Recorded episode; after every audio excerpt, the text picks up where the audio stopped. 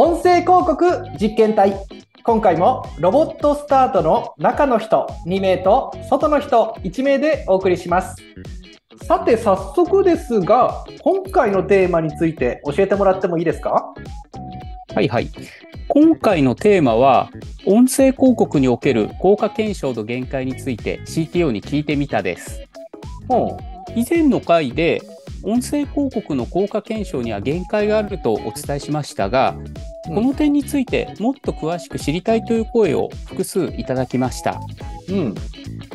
で、その声にお答えして、ややネガティブな面はございますが、このテーマを取り扱っていたいと思います。イ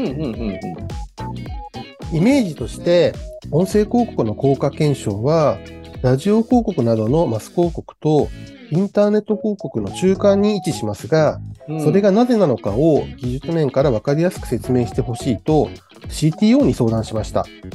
CTO といえば、以前のランキング10位以内に入るための再生数をビシッと与えられた方ですよね。それでは本日は CTO にお会いできるんですか？それがですね、極度の緊張症とのことで、今回もダメでした。あら、残念ですね。ですが、事前収録なら大丈夫とのことで、事前にいくつか質問をして回答を預かっています。なるほど、そういう形に落ち着きましたか。ちなみに CTO はどのようなご経歴の方なんですか？最初は富士通に入社をして、その後システム開発会社やインターネットのプロバイダーで活動していた頃、私が1社目に起業したモバイル広告などネットワーク事業を行っていた際にハンティングをしました。その会社をインターネットサービスを総合的に展開する大手企業に売却した際に、CTO はそのまま広告事業を行うそのグループ会社の技術部門の部長として、その後7年近く幸せな日々を送っていたようです。しかし、このロボットスタート創業後に再びハンティングをしたということになります。もう一度スタートアップで自分を追い込みましょうとお誘いしたわけですね。ちなみに2度もハンティングしたということですけど、そういう意味ではお二人とも付き合いが長いんですか？そうなんですよ。15年以上の付き合いとなります。じゃあさて早速ですけれども、具体的にどのようなご質問をされたのか教えてもらってもいいですか？最初に音声広告に関わる効果測定方法について、他の広告手法との比較を含めて私の方から質問いたしました。早速聞かせてもらってもいいですか？音声広告の効果測定について話す前に、インターネット広告と地上波ラジオ広告の効果測定手法について確認したいと思います。インターネット広告では、ウェブサイトやアプリ上でバナー広告を表示し、商品ページに誘導して購入させるなどの動線が事前に作れます。また、広告ごとのインプレッション数、クリック数、購入数などが測定できます。一方、地上波ラジオ広告では、広告の再生数をリアルタイムに把握することも難しく、主に聴取率という指標を利用しています。聴取率は調査会社による定期的な調査により計測されています。次に本題の音声広告の効果測定についてです。音声広告の効果測定手法としては、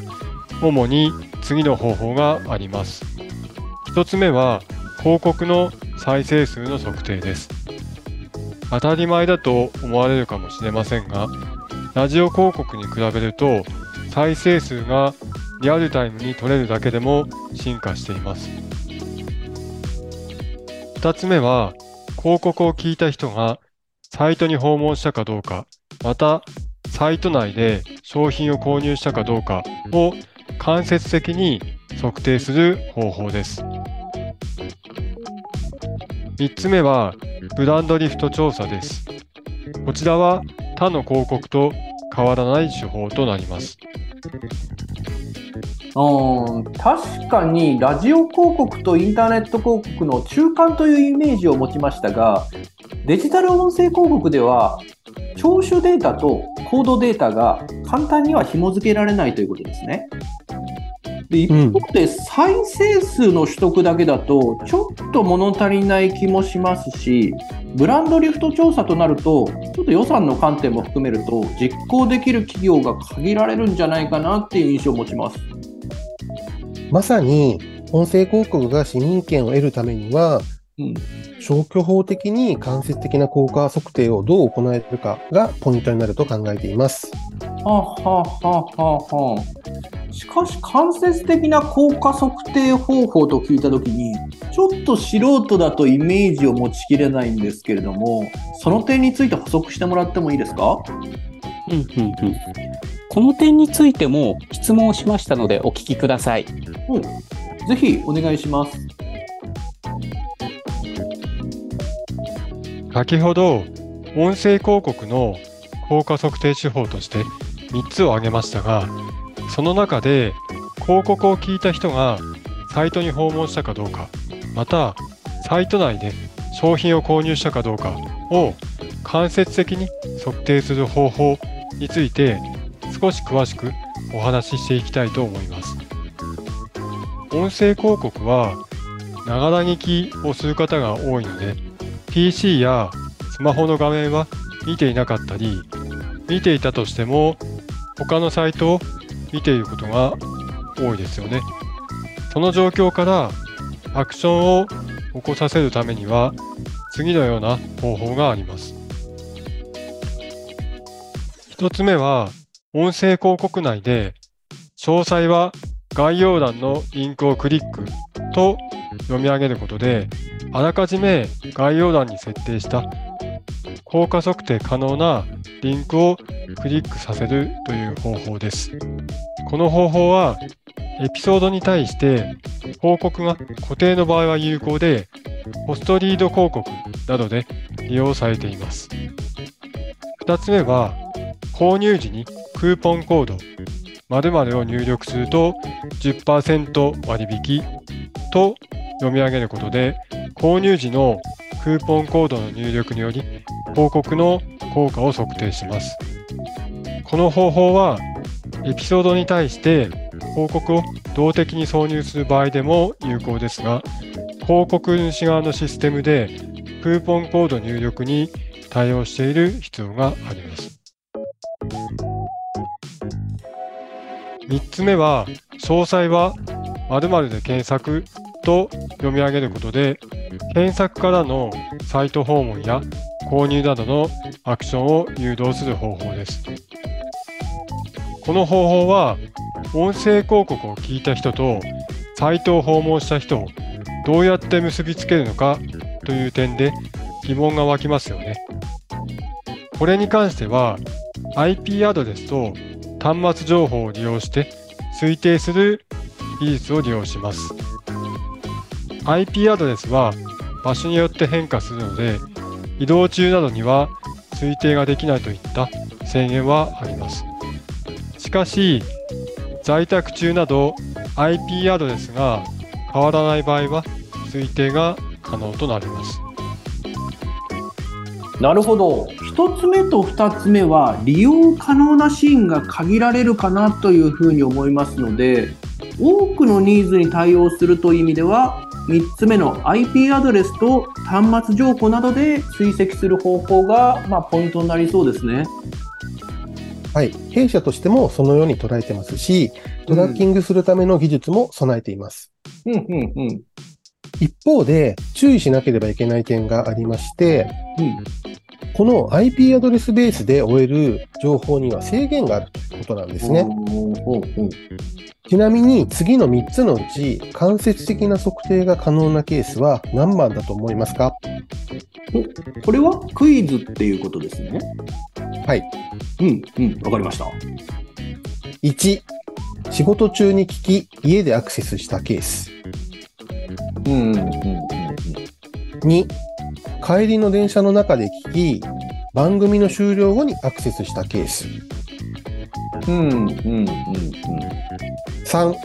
帰宅後の自宅の Wi-Fi 環境で iPhone で聞き、パソコンからアクセスしたケース。確か先ほど移動すると追えないと言われてた気がするので、そうなると3の自宅利用のケースですかね。ほう。それでは正解を発表します。はい、1と2のケースは移動による IP アドレスの変化からほぼ追跡できません。3は半分正解で半分不正解です。パソコンが Mac の場合は IP アドレスが同じで端末が同じ Apple 製なので、多くのケースにおいて同じユーザーとみなされ追跡可能です。一方でパソコンが Windows のケースやアクセスした端末が Android と OS が異なる場合は、多くのケースにおいて同一とみなされず追跡の難易度が大きく上がってしまいます。ちょっとずるい問題でしたけど、多くのケースにおいては追跡が難しいということですね。私も携帯が iPhone でパソコンが Windows 環境なので、今の話で言うと対象外になりそうです。感覚的に追跡できるのは 20% くらいでしょうか。そうですね。言い換えると、実際は追える数値の3倍から5倍程度のユーザーアクションが行われていると推定して、費用対効果を大まかに予測するという捉え方もあり、米国ではその考え方も含め利用が広がっているかなと思います。なるほど。ただ、それならば、もともと正確に追える既存のインターネット広告の方が安心と考える方もいらっしゃるかと思いますので、このあたりは選択になるのかなと思います。インターネット広告業界の流れとしては、アメリカではクッキー規制後の世界を見据えて、音声広告の活用が広がっていることもあるかと思います。少なくとも、例えばゲーム系のポッドキャストを聞く人はゲームに興味を持っている可能性も高いでしょうから、コンテクスチュアルターゲティングの手段としては有力な選択肢になるかと思います。コンテクスチュアルターゲティング、今回も出てきましたね。前向きにデジタル音声広告を活用するには、もう一押し欲しいところですけれども、技術的にもっと深掘れる可能性はないんでしょうか？この点についても CTO に質問したので聞いてみましょう。お願いします。はい。これまでお話ししてきた通り、音声広告の特性上、効果計測には技術的な限界があります。個人的には音声広告の効果計測において技術的にできることは今後もあまり変わらないと予測しています。そんな中で、より精度の高い効果計測を行うためには、技術的な手段に頼るだけではなく、アナログ的な手段を併用することが有効です。クーポンコードの利用や概要欄への効果測定可能なリンクの設置もアナログ的な手段の一つと言えます。また、音声広告を出している期間に外部のアクセス解析ツールなどで新規ユーザー数やアクセス数の伸びなどを継続する方法も組み合わせることが有効です。単独の技術だけでの解決は難しく、アナログな手段を絡めるか、大まかな係数の伸びから推測する必要があるな。そんな感じですかね。そうですね。アドテックの歴史、またアメリカの音声広告市場における技術を日々調査しての結論なので、少なくとも簡単ではないということかと思います。私は将来的な技術の可能性は信じたいと思いますし、弊社でも追求していきたいと思いますが、少なくとも現時点ではアナログな手法を組み合わせた方が効率が良いということは確かかと思います。なるほど。現時点ではという条件付きですけれども、そういう結論になりますか。はい。一方で音声広告の優れた要素としてクリエイティブの制作単価が低いという点もありますので、一定以上の成果が見えれば正確なデータを追うよりも A/B テストを行うことに注力をして、終える係数の範囲でどうしたらより効果が上がるのかのノウハウを蓄積する方が長い目で見ると有用かもしれません。そういう考え方もあるわけですね。確かに音声クリエイティブ自体は簡単に作れる印象がありますけれども、一方でプロの声優さんとかに依頼するですとか、収録環境を準備するとそれなりの負担はありますよね。そうですね。プロの声優さんを活用されるケースはその通りだと思います。音声広告はまだ黎明期ということもありますので、そもそも費用対効果が合うのか、まずは試してみたいという方が多いと認識をしています。そのお試しをするのに最初から声のプロを使ってクリエイティブに数十万かけてというのはさすがにハードルが高く、せっかく興味を持ってくれた方が音声広告から離れてしまうかもしれません。確かに試す段階で数十万というのは利用できる方が限られそうですよね。はい。音声広告市場が成長するために、今は多くの方に簡易に試してもらえる環境整備も重要だと考えています。例えば、初期段階においては、音声合成技術を活用したクリエイティブを制作し、A/B テストを重ね、ある程度確証を持った上で、声のプロを使ったクリエイティブに挑戦されるやり方も一案だと考えています。確かにそれができればもっと活用が広がりそうな印象もありますね。はい。音声広告の良い部分は完全聴取率が高いことで、音声合成でも情報を伝えきることはできると思っています。伝えきってダメならばクリエイティブの内容を調整すべきですし、音声合成でも費用対効果の十分なクリエイティブを見つけられた際は、その後に声のプロに置き換えれば、より高い効果が期待できるというふうに思います。費用対効果も合わせやすくなりますよね。なるほど。これ全体像はイメージできますけれども、この音声合成のクリエイティブがどの程度のレベルかによって許容度が変わってくると思います。確かに。では、なんか今お聞きできる事例とかってあったりしますか？はい。今手元ですぐ再生できそうなものを流してみますね。お願いします。ポッドキャストをお聞きの皆様、アメリカで今一番伸びている広告をご存知ですか？答えは、ポッドキャストをはじめとするデジタル音声広告。アメリカではすでに8000億円を超える市場になっています。日本におけるデジタル音声広告が今後どうなっていくのか、一緒に勉強しませんか？お使いのポッドキャストから、音声広告実験体で検索。